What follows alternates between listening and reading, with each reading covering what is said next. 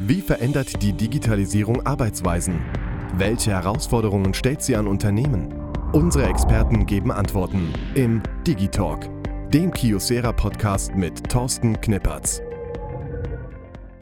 Hallo, herzlich willkommen zu Digitalk Nummer 4. Der Weg zur digitalen Strategie ist unser großes Thema heute, denn die digitale Transformation ändert so vieles, Geschäftsmodelle, Prozesse und ganze Märkte.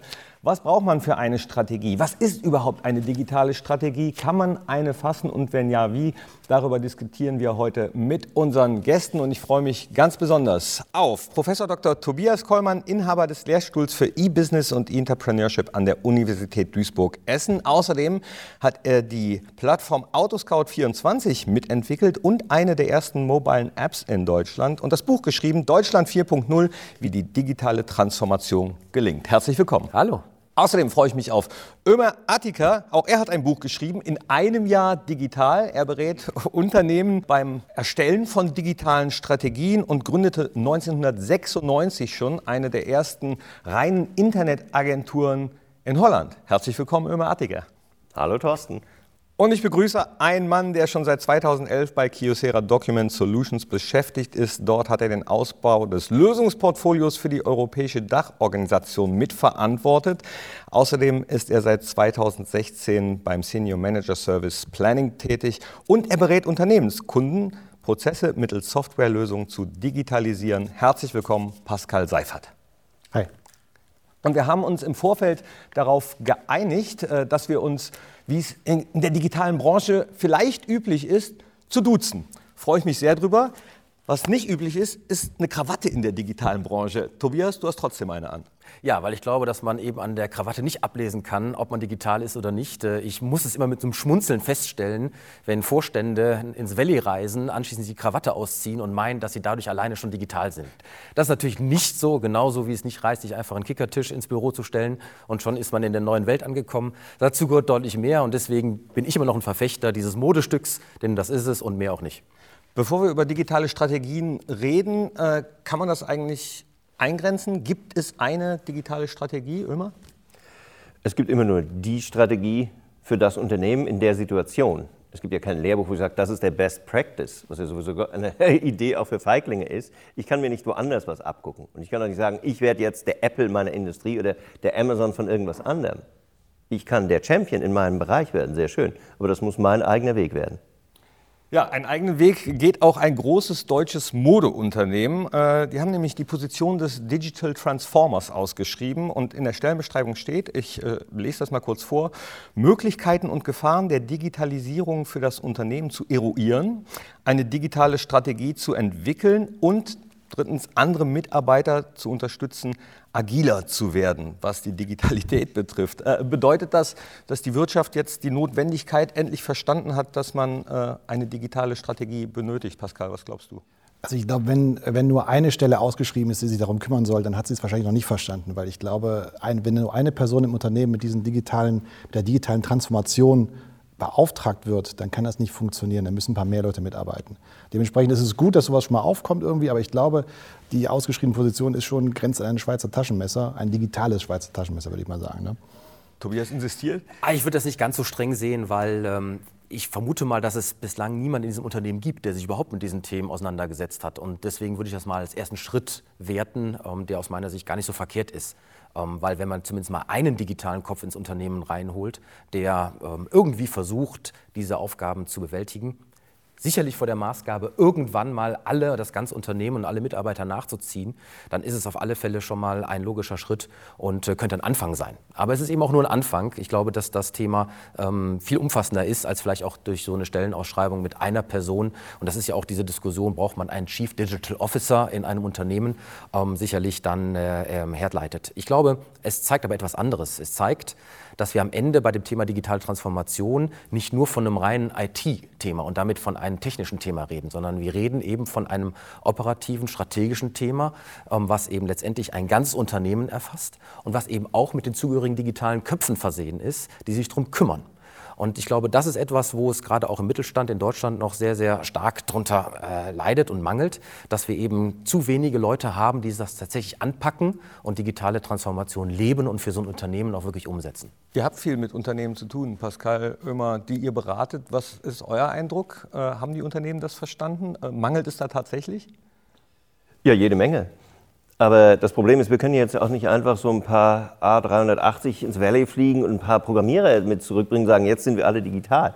Ähm, also der Wunsch ist schon da, wir hätten gern noch ein bisschen mehr, wo sollen wir sie denn hernehmen? Ähm, ich glaube, wir müssen uns klar machen, dass die digitale Transformation eines bestehenden Unternehmens bedeutet, dass alle, die schon da sind, irgendwie digital werden müssen. Ja? Alles andere ist so Wunschdenken, wo sollen sie denn hernehmen? Und was bedeutet das für mittelständische Unternehmen zum Beispiel, Pascal, die du berätst? Ja, das ist eben so, Digitalisierung ist ein sehr, sehr breites Feld. Ne? Und wir kümmern uns ja vor allem bei Kiosera um so einen Teilausschnitt. Das Thema eben äh, Produktivitätssteigerung durch Prozessoptimierung und durch äh, Prozesse zu verschlanken mit Dokumentenmanagementsystemen. Und da ist es einfach so, dass äh, da die Zahlen einfach auch belegen, dass der Mittelstand zwar sicherlich mehrheitlich den Nutzen erkannt hat, was, für, was, für, was durch Prozessoptimierung für Einsparpotenziale, eben, wie man eben Zeit und Geld sparen kann dadurch. Allerdings muss man auch sagen, dass ähm, etwa 70 Prozent des Mittelstands, zumindest wenn man die Unternehmen bis 500 Mitarbeiter so dazu zählt, die setzen noch nicht ein Dokumentenmanagementsystem eben ein. Die haben sich mit dem Thema noch gar nicht befasst so richtig. Von daher gibt es schon Strategien auf jeden Fall, aber es kommt eben darauf an. Also größere Mittelständler sind da sicherlich ähm, ein bisschen Vorreiter als, als kleinere Unternehmen. Du sagst, es gibt Strategien, aber welche? Was ist, eine, was ist da eine Strategie? Oder welche Strategien haben Unternehmen? Welche Digitalstrategien? Ich kann es natürlich nur jetzt sagen, für uns das Thema Dokumentenmanagement. Ne? Und da ist ja immer so, gibt es eine klassische Einfallstrategie, dass man sagt, okay, lass uns erstmal Freiräume schaffen. Freiräume schaffen dadurch, dass ich weniger manuelle Aufwände habe, dass ich eben schneller Prozesse abarbeiten kann. Und wenn man jetzt mal den klassischen Prozess nimmt, die Rechnungsbearbeitung, ist es so, ich kann es schneller bearbeiten und habe dann vielleicht sogar Vorteile, weil es gibt ja in Deutschland so eine wunderschöne Sache wie Skonto. Und wenn ich eben sag mal, Rechnungen schneller bearbeiten kann, dann kann ich auch mehr von diesem Vorteil profitieren. Das ist so eine Hauptstrategie. Erstmal gucken, Freiräume sich schaffen. Ne? Freiräume schaffen, äh, Zeit und Geld sparen, aber das allein ist ja, glaube ich, noch keine Strategie, oder? ist das eine? Nein, ganz sicher nicht. Ich glaube, es hängt auch sehr stark damit zusammen, ähm, wer vor einem sitzt und einen berät. Ist es eine klassische Agentur, dann ist es oftmals dieser äh, klassische Tipp, mach eine Webseite, mach einen Shop und dann wird das schon funktionieren. Und dann wird irgendwie der Umsatz sprudeln und äh, alle sind glücklich. Ähm, ist jemand da, der aus einem IT-Systemhaus kommt, der wird sagen, äh, du brauchst E-Procurement und die Systeme und äh, die Workflows und das alles. Ähm, ist es eher was, Entschuldigung, die Workflows und die ah, Systeme, okay. die damit in Verbindung stehen. Ist es ähm, ein, ein strategischer Berater und ein klassisches Beratungshaus? Ähm, geht es eher in Wertschöpfung, Plattformen und Geschäftsmodelle? Ich glaube, das ist sehr, sehr stark abhängig, äh, wer sozusagen da sitzt und jemanden berät auf dem Weg in die digitale Transformation. Und jetzt leite ich über, denn sicherlich ist es nicht nur das Rationalisieren und damit eben äh, das Automatisieren von irgendwelchen Prozessen. Nee, Ömer muss davon lachen. Ne? ja, da, da, bin ich völlig bei dir. Also es ist bemerkenswert, dass egal, wie man zum Thema Digitalisierung fragt, er immer sagt, mein Baby, das ist die Digitalisierung. Und der eine sagt Big Data und dann ist dann schon alles digitalisiert. Und die anderen sagen, wow, wir haben jetzt einen Facebook-Account und sind online und ach, dann sind wir so digital. Ähm, nee, nicht wirklich. Ja, also ich glaube, digitale Transformation, wenn wir es ernst meinen, betrifft tatsächlich das ganze Unternehmen. Ja, und dann, da, insofern finde ich die Bescheidenheit auch ganz angebracht. Also wir in Deutschland, wir sind furchtbar gut im Optimieren. So in dem, was ich den ersten Kreis nenne, ja, das, was ich habe, besser zu machen. Die Prozesse zu automatisieren, Leichtigkeit, so, das ist alles sehr hübsch. Ähm, Höchst gefährlich übrigens. Warum? Weil das ist das, was wir unter diesem Stichwort Industrie 4.0 ja uns so oh. gegenseitig um die Ohren knallen. Und die, die Reaktion sagte schon, ähm, ich glaube, das ist wieder dieses typische deutsche Ingenieursdenken. Ja? Wir nehmen das, was wir haben und perfektionieren es jetzt mit Digitalisierung, Automatisierung, Rationalisierung, ähm, Beschleunigung. Und äh, dabei wird eben eine Ebene vollkommen vergessen. Ja, was mache ich denn dann, wenn ich das habe? Und ist es überhaupt noch das Alte, was ich sozusagen beschleunige? Oder muss ich nicht wirklich Neues denken, neue äh, Geschäftsmodelle, neue Wertschöpfungen aufgrund von Daten angehen? Und das ist eben eine Gedankenwelt, die die meisten eben tatsächlich noch nicht haben. Und ähm, ich sehe da uns beiden auch so ein bisschen als Vorreiter, das immer wieder deutlich zu machen. Pass mal auf, es ist eben nicht nur das Beschleunigen des äh, Vorhandenen. Und da gibt es ja diesen berühmten Satz, ja, beschleunigst du einen Scheißprozess, hast du eben nur einen digitalen Scheißprozess. So, und das ist eben letztendlich auch ein Stück weit Sinnbild ähm, für das Denken, dass man eben sich davon loslösen muss, das einfach nur als Aufgabe zu sehen, das Bestehende sozusagen digital zu untermauern. Das ist bestenfalls Hausaufgabe und damit Pflicht. Die Kür ist aber letztendlich was anderes, nämlich wie äh, hole ich dann daraus sozusagen über eine Datenbasis, die ich schaffe, neue Erkenntnisse? Wie schaffe ich daraus Information, Kommunikation und Transaktion mit einer Wertschöpfung im Netz, für die irgendjemand bereit ist, mich zu bezahlen? Und also das geht's ja. Da höre ich auch raus, äh, man muss äh, mehr denn je bereit sein, sich als Unternehmen oder Unternehmer zu hinterfragen.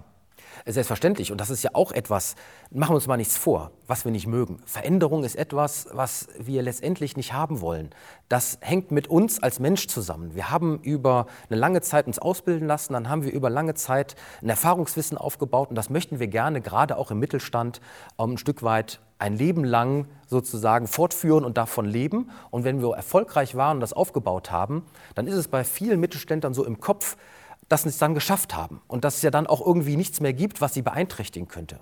Und die neuen Gesetze einer Digitalisierung mit vollkommen neuen Wettbewerbern, die eben nur einen Mausklick entfernt sind und jetzt auf einmal das alles hinterfragen, damit haben sehr, sehr viele Geschäftsführer, aber auch Vorstände in Mittelstand und Industrie ein Problem, weil sie da eben nicht mehr hinterherkommen und das auch nicht akzeptieren, dass das nochmal einen Wandel bedeutet, den sie eigentlich so gar nicht mehr vorhatten.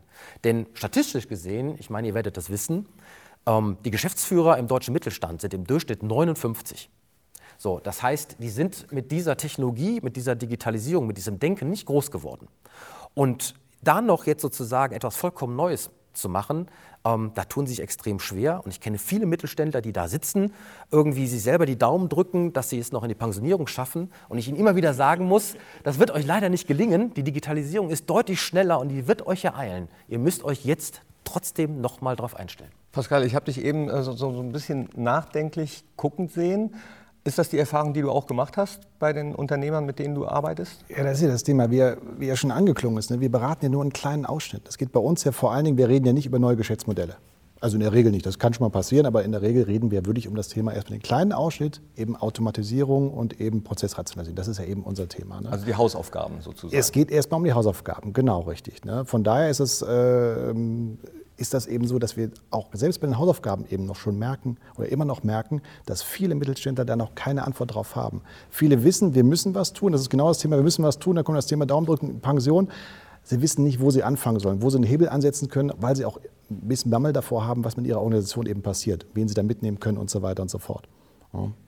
Ömer, du hast das Buch geschrieben, in einem Jahr digital. Geht das? In einem Jahr eine digitale Strategie zu entwickeln und die günstigstenfalls dann vielleicht sogar umzusetzen? Jein. Also natürlich kann ich eine Strategie entwickeln, das kann ich ansatzweise schon in ein paar Wochen machen. Ich muss mir auch klar sein, dass die Strategie nie zu Ende ist. Ja, der Markt ändert sich, die Welt ändert sich, mein Unternehmen ändert sich, ich mich auch.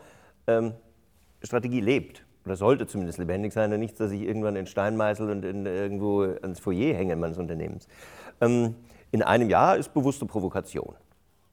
Ja, natürlich sind wir in einem Jahr nicht fertig. Also das ist auch so ein ganz beliebter Fehler. So, wenn wir uns jetzt ganz doll anstrengen, dann haben wir es irgendwann geschafft, dann sind wir digital und dann können wir die Füße hochlegen, weil dann ist wieder alles gut und dann bleibt es 20 Jahre. Ja, ich sehe dich lachen. Das, das, das kann man komplett knicken. Hinzu kommt ja eigentlich die Zeitrechnung, dass ein reales Jahr umgesetzt drei Monate im Internet sind. Das ja. heißt, eigentlich muss man ja viel schneller sein. Und der Gedanke, äh, sozusagen, sich ein Jahr Zeit zu lassen, äh, um dann etwas zu haben, was in Stein gemeißelt ist, und da bin ich vollkommen bei ihm, ist ja schon ein Gedankenfehler eigentlich äh, an sich. Aber gehen wir mal noch mal kurz zurück zu den Hausaufgaben, Pascal. Äh, gibt es Unternehmen, die nur von analog auf digital umgestellt haben? In einem Jahr? Ich will es nicht ausschließen, aber ich kann mir nicht vorstellen, dass ein Unternehmen wirklich mit allen Bereichen, allen Prozessen wirklich in einem Jahr digital geworden ist. Ich denke mal, dass in Teilbereichen ist das möglich, äh, dass man, man den Bereich der Personalwirtschaft, der Auftragsbearbeitung, dass man ihn innerhalb von Monaten digitalisiert, aber das ist ein Teilbereich. Und nur durch einen digitalisierten Prozess bin ich noch nicht digital. Was sind denn eurer Meinung nach äh, Gründe für Unternehmen, warum einige diese Herausforderungen besser meistern und andere eben nicht so gut? Oh, da gibt es total viele äh, Gründe. Die einen stehen schon mit dem Rücken zur Wand und haben gar keine andere Chance mehr, als sich sozusagen äh, digital zu wandeln, weil sie gemerkt haben, dass Umsätze weggebrochen sind, ins Netz abgewandert sind, weil sie entsprechend äh, Plattformen auf einmal als Gegner äh, äh, sich gegenüber sehen, die eine deutlich höhere Reichweite im Netz haben und sie übertrumpfen. Ähm, es gibt aber auch durchaus Persönlichkeiten, die in Unternehmen erkannt haben, dass das die Zukunft ist und das sozusagen aktiv betreiben. Ich denke beispielsweise an einen Gisbert Rühl bei Klöckner, ähm, der das äh, in hervorragender Art und Weise tut. Ähm, die Motivationen sind, glaube ich, total unterschiedlich. Manchmal geht es über Kooperationen. Und im Übrigen, es gibt Unternehmen, die innerhalb von einem Jahr, tatsächlich auch innerhalb von drei Monaten total digitalisieren. Das sind Startups, die sozusagen nichts wandeln müssen. Und das ist eben auch etwas, wo man sich immer wieder bewusst sein muss. Ähm, die können eben auf der grünen Wiese relativ schnell diese neuen Ideen aufbauen und ein digitales Business starten. Und damit eben auch die klassischen realen Player, die eben deutlich länger brauchen, verständlich deutlich länger brauchen, aber auch so richtig vor sich hertreiben und eben ihm versuchen, digital auch die Kunden wegzunehmen. Und das ist eben auch so ein Zeichen dafür, dass eben die Großen nicht mehr die Kleinen diktieren, ja, sondern die Schnellen, die Langsamen. Und das ist, glaube ich, auch etwas, was man durch die Digitalisierung lernen muss. Und äh, deswegen ist das Thema eben auch eben nicht auf die lange Bank zu schieben, sondern es muss jetzt schnell, am besten schon gestern behandelt sein. Das hast du eben schon angedeutet, äh, dass es eben Unternehmer gibt, die sagen, oh, schnell Pensionierung, hoffentlich erreiche ich die noch, aber äh, viele werden das nicht schaffen. Jetzt weiß ich zufällig immer, dass du dabei bist, ein zweites Buch zu schreiben, bei dem es äh, so ein Survival-Handbuch der digitalen Transformation. Wird es da auch darum gehen, Tipps zu geben für Unternehmer, wie sie eben nicht schnell von der Bildfläche verschwinden? Ähm, definitiv. Also wir haben ein paar Mal das Wort Hausaufgaben gehabt. Das ist, da, da fängt es mal an. Ja, wenn ein Unternehmen loslegt und sagt, boah, digitale Transformation und ich gucke die Webseite an und muss weinen, ähm, worüber reden wir dann eigentlich? Ja, also das, das finde ich wirklich ernsthaft bitte. Also die, die Briten nennen das so ein, eine Schuld, eine technologische, die sie erstmal abarbeiten müssen, ja, weil in der IT noch alles uralt ist. Und das noch so viel zu tun, da müssen sie die Verzweiflung kriegen und dann machen sie die falschen Sachen. Und ähm, Survival hat damit zu tun, eben sich auf das zu konzentrieren, was ich in dem Moment brauche. Dass, wenn ich eine Strategie ausarbeite, dass die greifbar sein muss und vernünftig und flexibel. Solche Dinge. Ja, also in dem Buch soll es ganz konkret, ihr macht einen Strategietag, baut ihn doch so auf, statt des üblichen Unfugs mit gutem Essen und geselligen Workshops und bunten Zetteln. Ja, ich hätte ja gerne, dass irgendwo mal was rauskommt. Und wenn ich so letzter Punkt rein, reindrücken darf, ein ganz großes Problem ist, dass die Firmen alle in ihren eigenen Bauchnabel gucken. So, dann machen wir Strategietag und dann wird gejammert. Ja, meine Software läuft hier nicht und mein Prozess ist da und mein und mein und mein und mein. Wenn du das ganzen Tag hörst, hast du keinen Bock mehr. Weil über, da redet nämlich überhaupt keiner mehr über den Kunden. Ja, liebe Güte, ja, ich kann ja digitalisieren in meinem Prozess so viel ich will. Wenn der Kunde davon nichts merkt, mitkriegt oder überhaupt mal was davon hat, ja, da kann ich gerade knicken. Also man merkt, da werde ich unglücklich. Äh, Tobias und Pascal nicken beide. Ja, das ist einfach genau das Thema eben gerade, wenn, wenn, so, wenn man weiß, man hat so viele Hausaufgaben noch zu erledigen, verfällt man gerne in der Hektik. Und wir erleben das häufig, dass eben viele, zu viele Baustellen gleichzeitig aufgerissen werden. Mit dem Effekt nachher, dass man Dauerbaustellen hat, die jedem Unternehmen nerven und man kümmert sich eben nicht mehr um seine Kunden, sondern ist nur mit sich selber beschäftigt. Und da ist keinem mitgeholfen. Ja, das ganze Thema hat ja mehrere Facetten. Ähm, ich sage das immer, es gibt so drei Schichten. Es gibt eine operative Schicht ähm, des Tagesgeschäftes, wo Digitalisierung in den meisten Fällen ähm, dringend notwendig ist und wo eben auch durchaus dieses Phänomen des Hauruck-Verfahrens zu beobachten ist. Dann gibt es eine taktische Ebene, wo ich sozusagen aus dem operativen Geschäft heraus ähm, hoffentlich mithilfe der Digitalisierung Informationen generiere, die mir helfen, mich im Wettbewerb und am Markt besser zu verhalten, insbesondere gegenüber den Kunden. Und dann gibt es eben die strategische Ebene, die da drüber steht, die ja die Frage beinhalten sollte, wo führt das Ganze eigentlich hin? Und ähm, wo will ich sozusagen in Zukunft stehen? Und wie sind auch die ganzen Rahmenbedingungen, die sozusagen auf mich einschlagen werden aus einer digitalen Ebene? Ähm, den ich mich erwehren muss und wo ich eben dann auch weiterhin meinen Platz finde.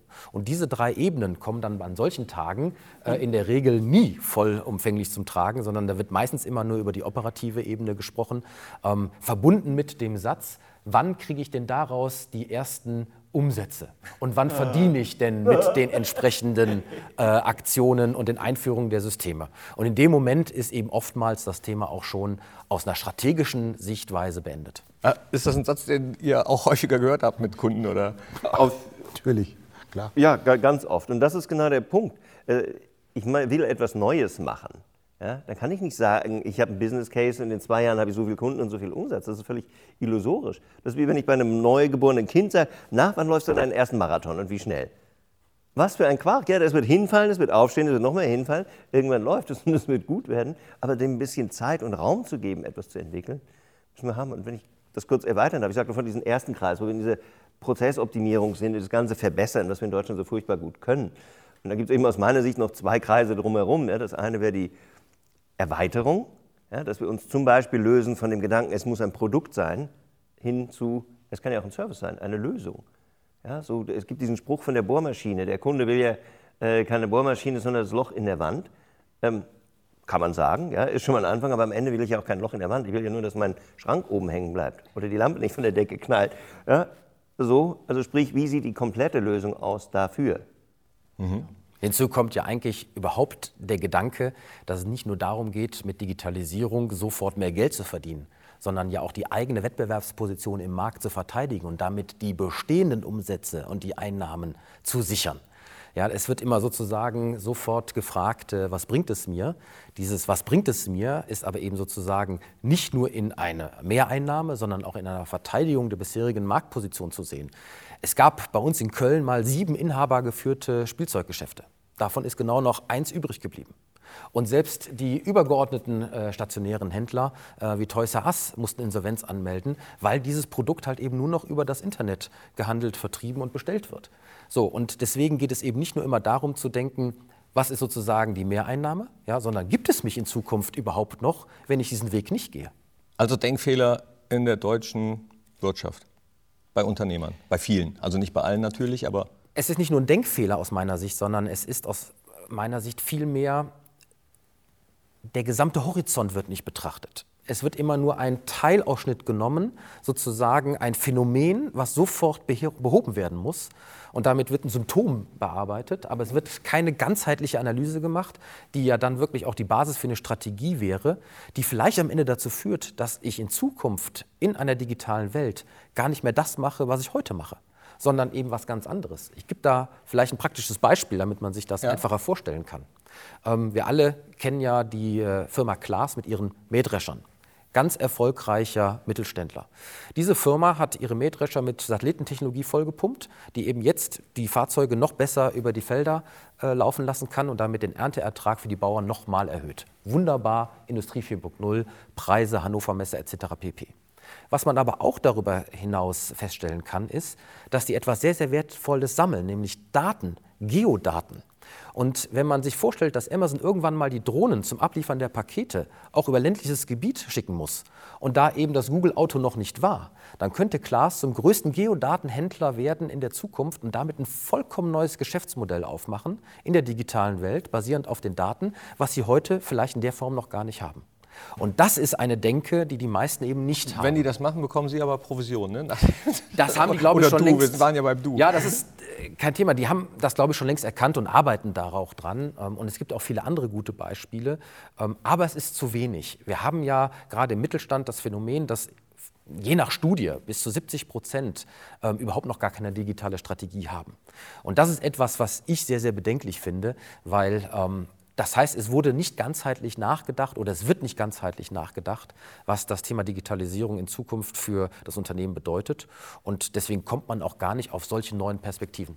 Du sprichst die digitale Strategie an. Das ist ja unser Hauptthema heute bei Digitalk Nummer 4. Jetzt habe ich eben gehört, ah, das geht so schnell, das geht so schnell. Manchmal geht es zu schnell. Andererseits habe ich gehört, äh, man muss sich auch ein bisschen Zeit lassen für eine digitale Strategie. Schließt sich das nicht gegenseitig aus? Auf den ersten Blick vielleicht schon, aber eigentlich im Grunde, im Grunde nicht. Also der, der Punkt ist einfach der, dass ähm, äh, gerade, wie gesagt, jetzt geht es um meinen Ausschnitt wieder, ne, zum Prozessoptimierung.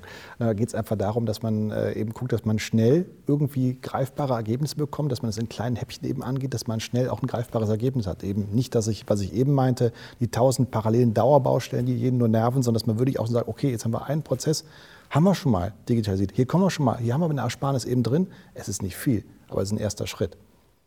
Also schließe ich nicht aus. Und wie vielleicht Zutaten für eine digitale Strategie aussehen könnten. Wir haben nämlich jetzt gerade viel über Probleme, über den Ist-Zustand geredet. Äh, Darüber reden wir gleich im zweiten Teil von Digitalk Nummer 4 nach einer kurzen Pause. Informationen problemlos finden, Abläufe automatisieren, Vorgänge nachvollziehen. Mit dem Kyocera Workflow Manager bringen Sie Ihre Dokumentenprozesse auf das nächste Level.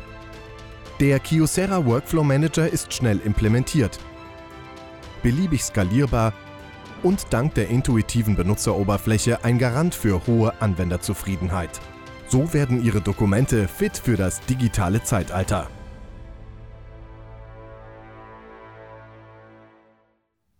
Willkommen zurück zu Digitalk Nummer 4, der Weg zur digitalen Strategie. Darüber haben wir in Teil 1 schon ausführlich gesprochen und zwar vor allem über die Probleme der digitalen Transformation und auch darüber, dass sich die Schnelligkeit der digitalen Transformation und äh, ja, der Zeit, die es braucht, um eine digitale Strategie zu entwickeln, nicht ausschließen. Ich diskutiere weiter mit meinen Gästen Pascal Seifert, Ömer Attika und Tobias Kollmann.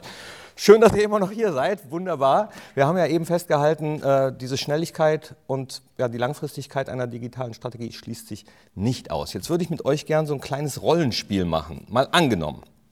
Ich hätte jetzt von meinem Vater die Geschäftsführung eines Autohauses mit 30 Mitarbeitern und zwei Filialen übernommen und bis auf eine eigene Internetseite ist noch nicht wirklich viel digital. Was ich jetzt aber ändern möchte,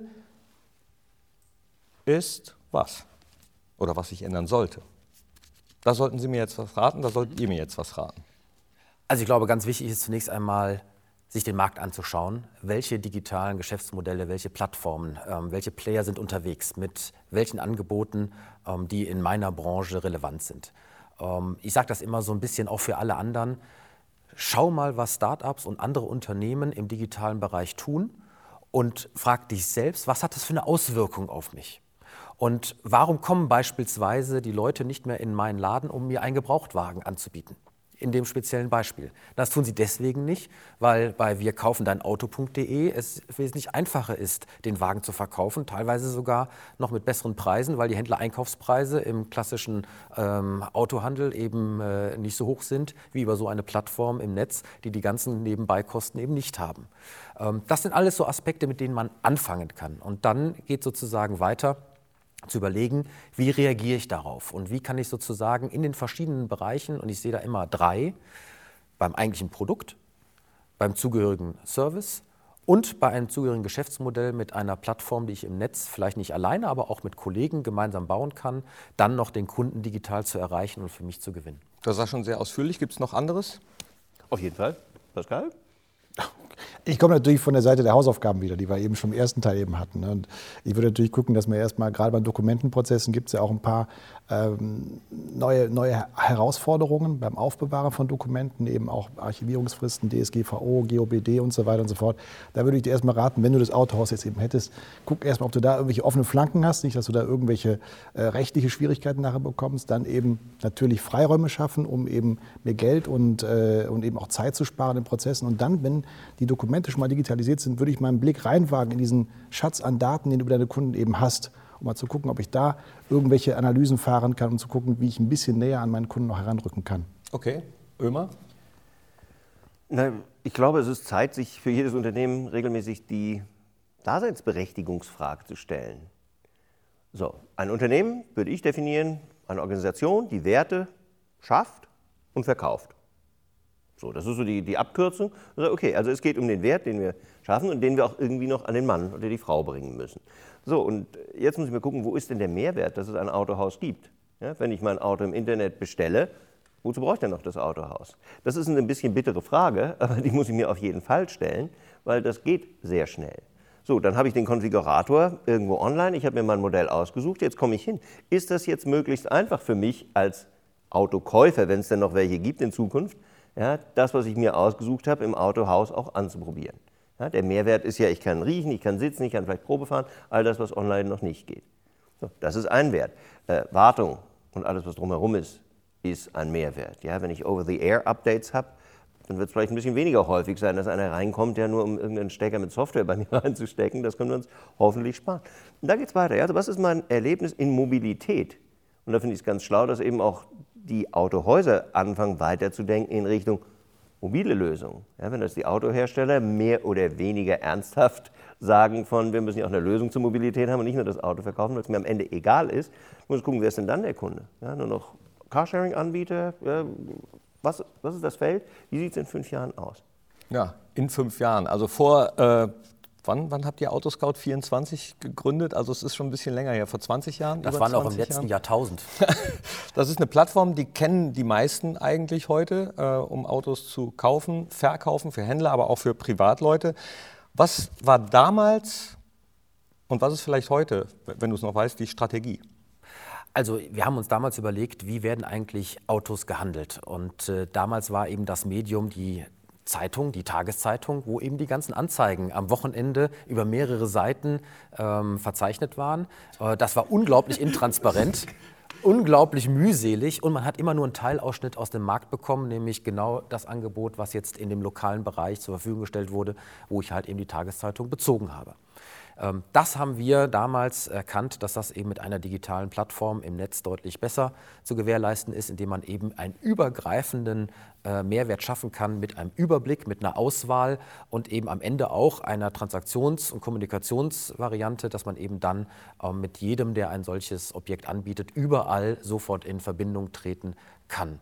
Und diese übergeordneten Mehrwerte konnten die einzelnen damals äh, äh, Platzhirsche, nämlich die Zeitungsverlage, nicht bieten, weil sie eben auch nur in ihrem regionalen Bereich unterwegs waren. Und äh, diese Markttransparenz, äh, die haben wir geschaffen. Und das war eben etwas, was eben für den Nachfrager einen äh, besonderen Wert dargestellt hat. Und deswegen war es auch so erfolgreich. Also haben die Zeitungsverlage das verpennt, weil die Daten und so und die Kontakte hatten sie ja alle. Wenn die eine Plattform ins Internet gestellt hätten, Absolut, sie hätten sich aber äh, zusammentun müssen. Und das war schon wieder etwas, was damals in den Köpfen nicht drin war, denn sie waren alle für sich die Könige in ihren Gebieten und äh, die übergreifende Kooperation wäre für die damals nicht andenkbar gewesen, ähm, schlicht und ergreifend aus Eitelkeiten. Und äh, in diese Phalanx sind wir halt eben äh, hineingegangen.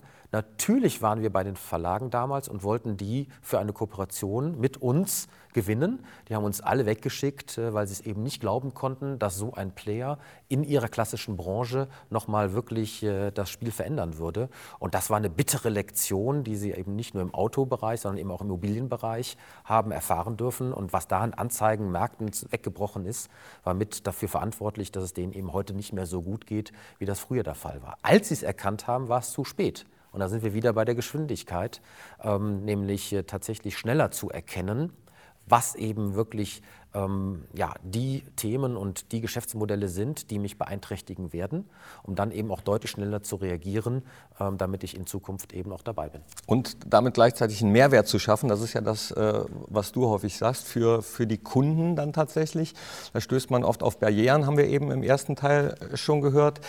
Man muss vor allem auf Barrieren im Kopf und das finde ich einen ganz, ganz wesentlichen Punkt. Wenn ich mich wirklich auf den Wert für den Kunden richte, dann muss ich mal die ganzen Eitelkeiten loslassen von not invented here und das können wir nicht und machen andere fertig. Der Kunde sagt, was wert ist und dann muss ich mir überlegen, wie kann ich den Wert bieten und wenn ich mit anderen zusammenarbeiten kann dafür, dann geht das und das ist etwas Kulturelles, bei dem ich das Gefühl habe, dass sich das tatsächlich auch ändert, dass moderne Firmen eher bereit sind, auch mit ihrem Konkurrenten an irgendwas gemeinsam zu arbeiten und nachher dann wieder in den Wettbewerb zu treten. Ich glaube, ein ganz wichtiger Punkt. Ähm, Im Internet zählt Reichweite und Relevanz das Internet heutzutage noch komplett allein zu erobern, ist sehr, sehr schwer. Und ich glaube, ein klassischer Mittelständler sollte sich da auch gar nicht der Illusion hingeben, dass er sozusagen vollkommen allein ähm, hier nochmal das gesamte Internet für sich erobert. Deswegen glaube ich, dass aus diesen Kooperationsgedanken heraus eine sehr, sehr stärkere Kraft entstehen kann. Und viele digitale Innovationen passieren ja auch heutzutage gar nicht mehr in einer Branche, sondern branchenübergreifend. Das heißt zwischen verschiedenen Playern, die sich zusammentun, um ein gemeinsames Erlebnis und Mehrwert gegenüber dem Kunden auch anbieten zu können. Und deswegen ist es aus meiner Sicht sehr, sehr wichtig, diesen Kooperationsgedanken auch für den Mittelstand, glaube ich, nochmal sehr, sehr stark zu betonen. Und diese Kooperation ist nicht nur innerhalb des Mittelstandes, sondern vielleicht auch in Kooperation mit Start-ups, die deutlich schneller sind, vielleicht einen gemeinschaftlichen Aspekt aufzugreifen, der dort mal getestet werden kann. Ähm, vielleicht eben auch mit den Wettbewerbern zusammenzuschauen, sich zu hinterfragen, wie sieht eigentlich das Endprodukt aus und ist das überhaupt noch etwas wie beim autonomen Fahren, was am Ende eben nicht nur nur Automobilindustrie ist, sondern eben auch Kommunikation, Entertainment und all das, was dazugehört. Und da sozusagen die Gemeinschaften zu schließen, mit denen man viel besser und stabiler in so einem digitalen, weltweiten Markt agieren kann, ist aus meiner Sicht äh, eine wertvolle Idee, die man verfolgen kann. Ist das vielleicht auch eine Generationssache, diese Barrieren im Kopf? Pascal, was ist deine Erfahrung?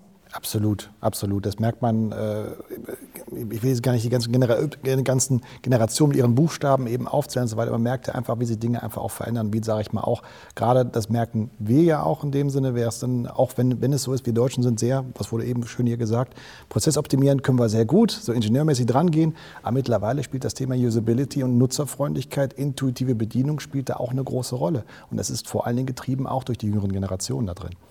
Wie kann man eurer Meinung nach oder deiner Meinung nach immer äh, so etabliertes Denken, diese Barrieren im Kopf überwinden? Gibt es da Strategien für eine Strategie? das ist Nein, also es gibt keine Strategie für eine Strategie. Das erste ist, ne, also ich glaube, du musst erstmal erkennen, ja, ich will irgendwas verändern. Ja, bevor ich den Schmerz nicht habe oder den Wunsch, wird sich nichts ändern. Warum auch? Ja, also ich kann keinen zum Jagen tragen. Und wenn, dann, wenn das Unternehmen irgendwann untergeht, weil sie halt gedacht haben, wunderbar, wir produzieren weiter Schallplatten, gut, da gibt es jetzt inzwischen die Nische, die wieder ein bisschen hochkommt, ja, aber ihr wisst, was ich meine, ja, dann, dann war es halt auch so. Dann haben die keine ökonomische Relevanz, da bin ich auch dabei. Schade drum. Also da bin ich auch schmerzfrei, dann soll das Unternehmen untergehen, weil es keinen Wert mehr liefert. So, und die anderen, die können sich überlegen, was ist mein Ziel, wie sieht die Zukunft in etwa aus, wo stehe ich selbst und wie komme ich jetzt dahin, wo ich gerne in der Zukunft sein möchte. Aber wie gehe ich das am besten an, wenn ich jetzt als Unternehmer zum Beispiel auch Angst habe zu scheitern? Oh, die Angst vor Scheitern. Hallo, das ist natürlich ein Riesenthema gerade hier bei uns, ähm, weil wir natürlich in einem Kulturkreis leben, wo das Thema Scheitern leider immer noch ein großes Problem darstellt. Es ist sozusagen eine persönliche Beleidigung für jeden Geschäftsmann, wenn er in irgendetwas scheitert. Dass er daraus lernt und Lernen äh, sozusagen eine neue Erfahrung und neues Wissen aufbaut, wird halt eben oftmals nicht akzeptiert. Übrigens im Start-up-Bereich deutlich besser. Noch nicht so wie vielleicht in den USA und anderen Kulturkreisen, aber zumindest ist dort das Scheitern ähm, schon mal deutlich akzeptierter. Und äh, es gibt ja auch teilweise schon Veranstaltungen, wo man nichts anderes macht, als sich gegenseitig die Fehler zu erzählen, damit man daraus auch lernen kann. Das ähm, böse Wort. Das, Fuck-up-Night. Ja, ich wollte es jetzt nicht. Ich darf den, das sagen. Ich wollte das jetzt nicht in den Mund Ich habe keinen Schlips. Wie heißt das? Fuck-up-Night. ja? ja? Genau. Das ich nenne es den goldenen Bock. ja, das ist ein feststehender Begriff? Ja, das ist ein feststehender Begriff. Man kann vielleicht äh, etwas moderater sagen, ähm, die, äh, die, das Failure-Event. Ähm, wenn man sozusagen das andere Wort nicht in den Mund nehmen möchte. Ähm, aber nochmal zurückzukommen auf die Frage. Ich glaube, ähm, man kann ja Generationen zusammenbringen. Und vielleicht ist es auch eine gute Idee, die etablierten Geschäftsführer mit eben tatsächlich den jungen Startups und den Gründern dort zusammenzubringen, weil Gründer, Geschäftsführer, Unternehmer sind sie eben ja alle.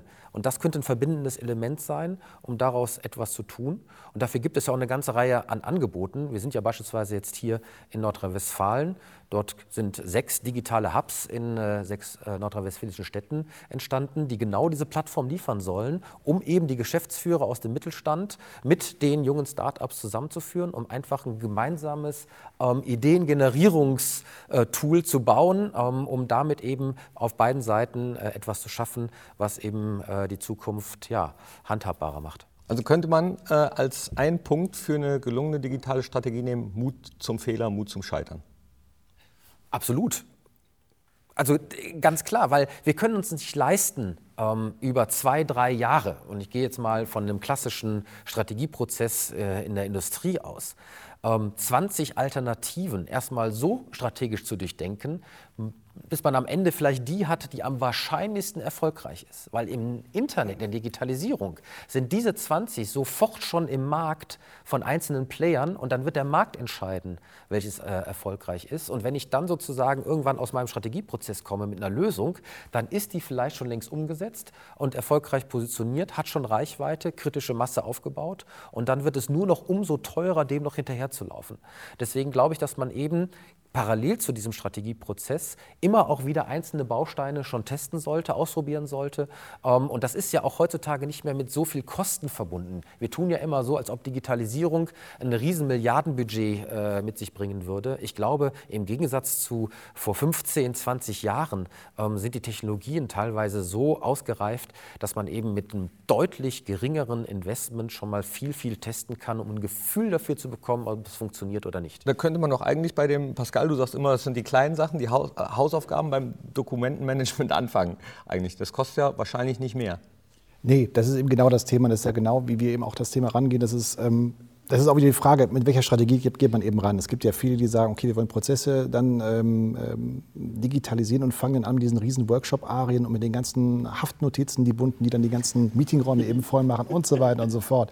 Wichtig ist da einfach, dass man, glaube ich, ein schnelles Ergebnis eben bekommt, dass man relativ schnell merkt oder diese Digitalisierung erlebbar eben macht und dass man auch ein Ergebnis hat. Es bringt nichts, wenn man sagt, okay, wir werden in zwei Jahren werden wir digital sein.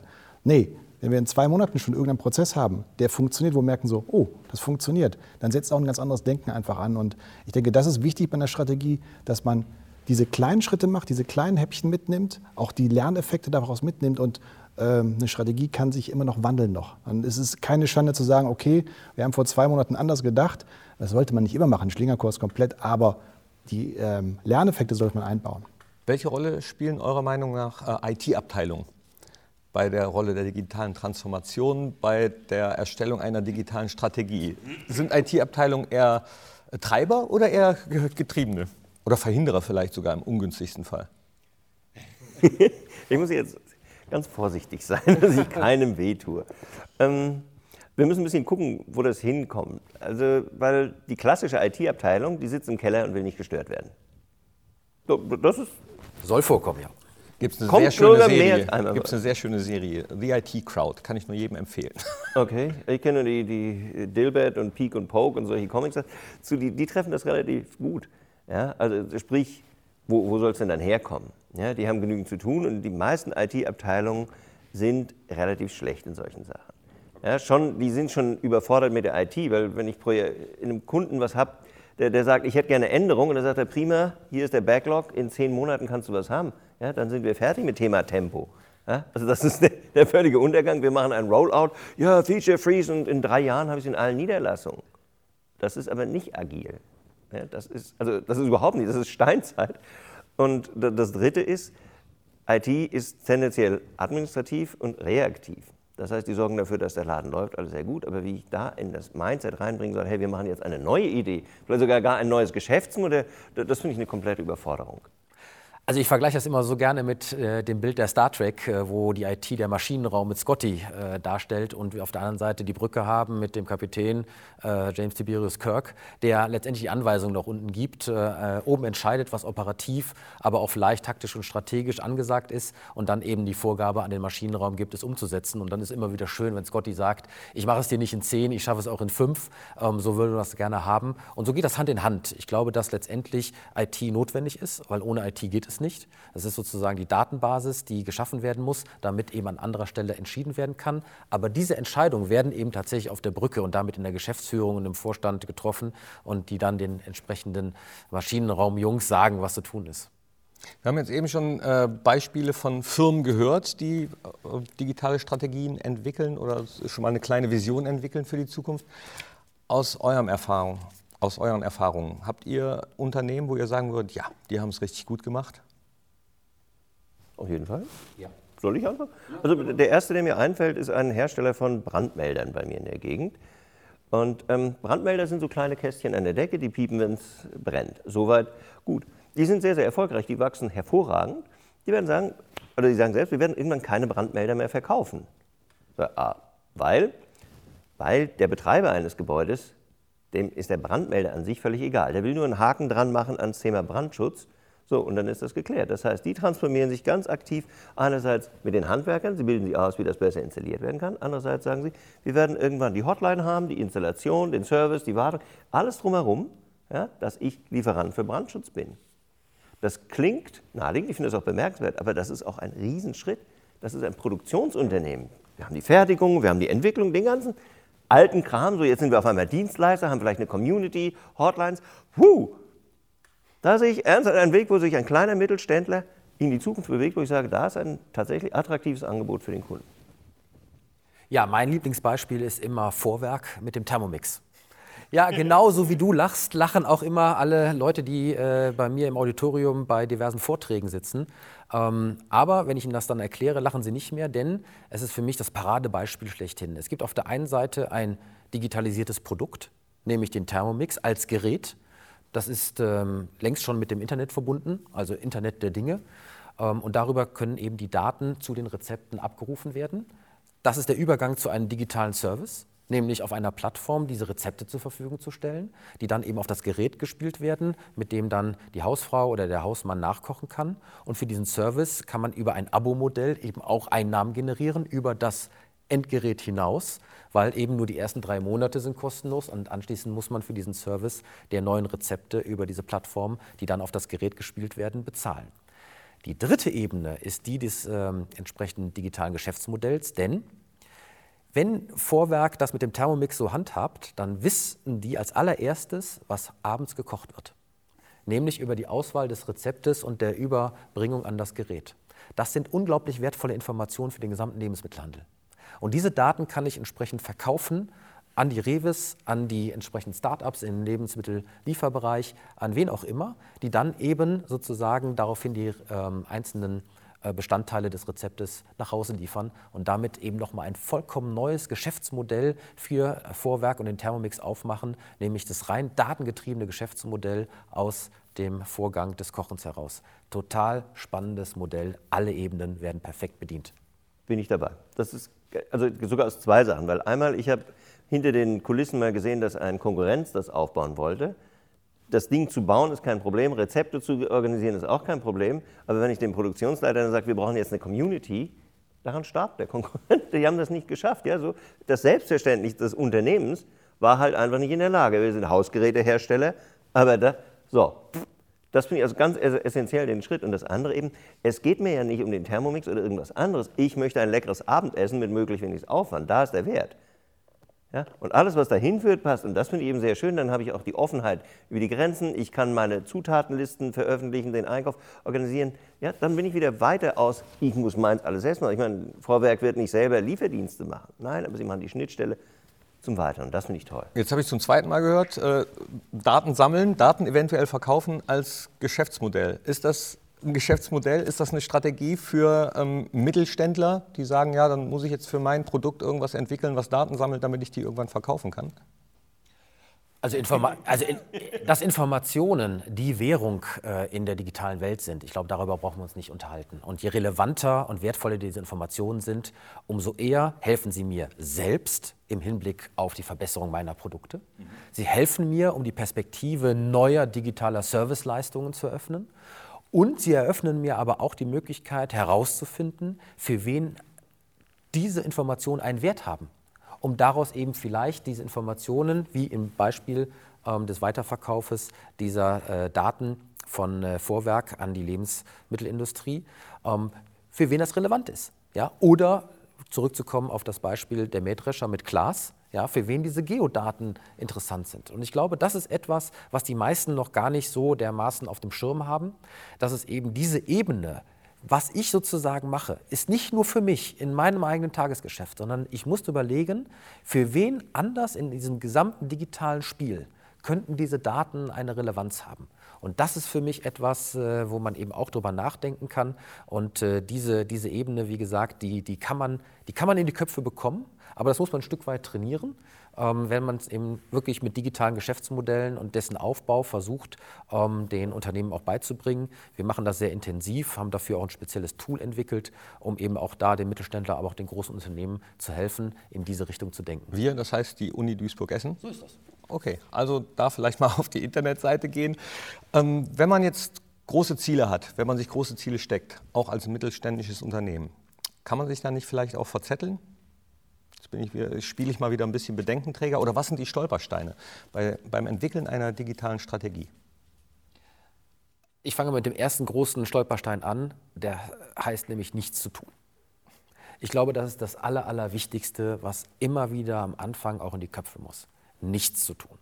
Zweitens, etwas tun ohne Wissen. Das hätte noch immer Jodje Jange Kölsche. So ungefähr. Ich glaube, dass ähm, Digitalisierung nicht nur der Knopf in einem technischen System ist, den man einfach drücken kann und ich bin digitalisiert, sondern es ist das Wissen rund da herum ähm, um die Erkenntnisse, wie ich digitale Mehrwerte und Serviceleistungen aufbaue.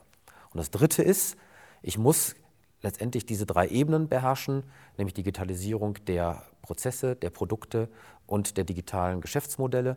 Und äh, für diese dritte Ebene, glaube ich, gibt es immer einen ganz, ganz einfachen Ansatzpunkt. Ähm, ich nenne es immer Informationsdreisprung, nämlich Informationen sammeln, verarbeiten und übertragen. Und wo kriege ich daraus sozusagen einen Wert für mich ja, und auch für meinen Kunden und für andere aufgrund der digitalisierten Daten, die ich dann vorliegen habe. Habt ihr noch andere Stolpersteine? Ansonsten würde ich euch jetzt gleich bitten, oder hast, hast du einen? Also, einen, also es gibt eben, es gibt also massig, der erste, der mir sofort einfällt, ist Mangel an Ziel. Es wird so gerne verwechselt zwischen Strategie und Ziel. Ich muss erst ein Ziel haben und meinen Ausgangspunkt. Strategie ist der Weg, den ich beschreite, um dieses Ziel zu erreichen, der Weg von A nach B. Ja, insofern ohne Ziel auch keine Strategie. Wo soll ich denn hinstrategetifizieren, ja, wenn ich überhaupt nicht weiß, was der ganze Quatsch soll? Ja, also sprich, Ziel hätte ich doch gerne. Was vorher. könnte ein konkretes sein? Ich möchte, ja, jetzt bin ich direkt wieder beim Geld, so und so viel Jahresumsatz. Nee, was Nein, was das ist kein, kein, tragbares Ziel. Du musst eine Vorstellung haben, was dein Unternehmen an Wert liefert. Ja, in welcher Form das da ist, wie die Welt drumherum aussieht. Du sagst, das ist meine Position in der zukünftigen Welt. Da möchte ich gerne stehen. So, und dann gucke ich, wie ich da hinkomme. Und deswegen, mein Ansatz ist immer, aus dem Wert für den Kunden zu gehen. Und ich hatte es ja von, von diesen Kreisen, dem ersten Kreis der, der Verbesserung, dem zweiten der Erweiterung, dritte Kreis wäre noch die Entdeckung. Da wären wir bei dem Glasbeispiel. Was kann ich denn noch für Kunststückchen, an die ich noch überhaupt nicht dran gedacht habe? Erweiterung ist bestehende Kunden. So, was kann ich damit machen? Und dann habe ich so ein Bewusstsein, was mein Unternehmen ist. Das ist ja ein lebender Organismus. Wie kann er sich anpassen an seine Umwelt? Und dann, dann kommen wir so ein bisschen in, in die Richtung, aha, wir können ein Ziel haben, da möchte ich gerne hin, dann laufen wir mal los. Und wenn das Ziel sich verschiebt oder nicht erreichbar ist oder die Umwelt feindlich wird, na gut, dann ändere ich. Also äh, das sind Sachen, die sollte jemand drauf haben, der, und jetzt komme ich wieder zum Beginn unseres Digitalks Nummer 4, nämlich zu der Stellenausschreibung des Digital Transformers. Das sind so Sachen, die er mitbringen sollte. Was sollte er noch mitbringen? Wenn ich mich jetzt als Digital Transformer bewerben müsste, was wären die Kenntnisse, was wäre die Fähigkeit, wo ihr sagt, ja, wenn du die hast, stelle ich dich ein? Ja. Also es ist so wie immer so der Wunsch nach dem Zaubermann, ja, der sozusagen dann einmal mit dem Stab schwingt und äh, sofort ist das gesamte Unternehmen digital transformiert. Ähm, ich glaube, die Fähigkeiten, die jemand mitbringen muss, ist, er braucht sowohl technische als auch betriebswirtschaftliche Kenntnisse rund um das Thema Digitalisierung. Ähm, ich glaube, dass er letztendlich so etwas sein muss wie ein E-Business Manager. Das heißt, er muss sowohl das I die technische Komponente als auch das Business, das B, ähm, managen und daraus eben für das Unternehmen die entsprechenden Ableitungen machen. Und er muss aus meiner Sicht das Verständnis mitbringen, diese drei Ebenen, die ich bereits genannt habe, operativ, taktisch und strategisch ähm, im Hinblick auf eine Vision und eine Strategie, verbunden mit den richtigen Zielen zu äh, verfolgen.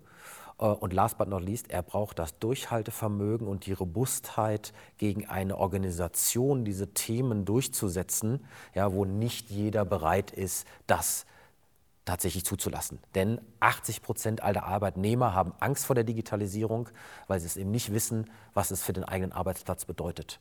Und das alles ist sozusagen auch eine Management, eine Transformaufgabe. Früher nannte man das mal Change Management, ja, heute ist es Digital Change Management oder digitale Transformation. Und das hat auch sehr viel mit der Persönlichkeit zu tun, die da eingestellt wird.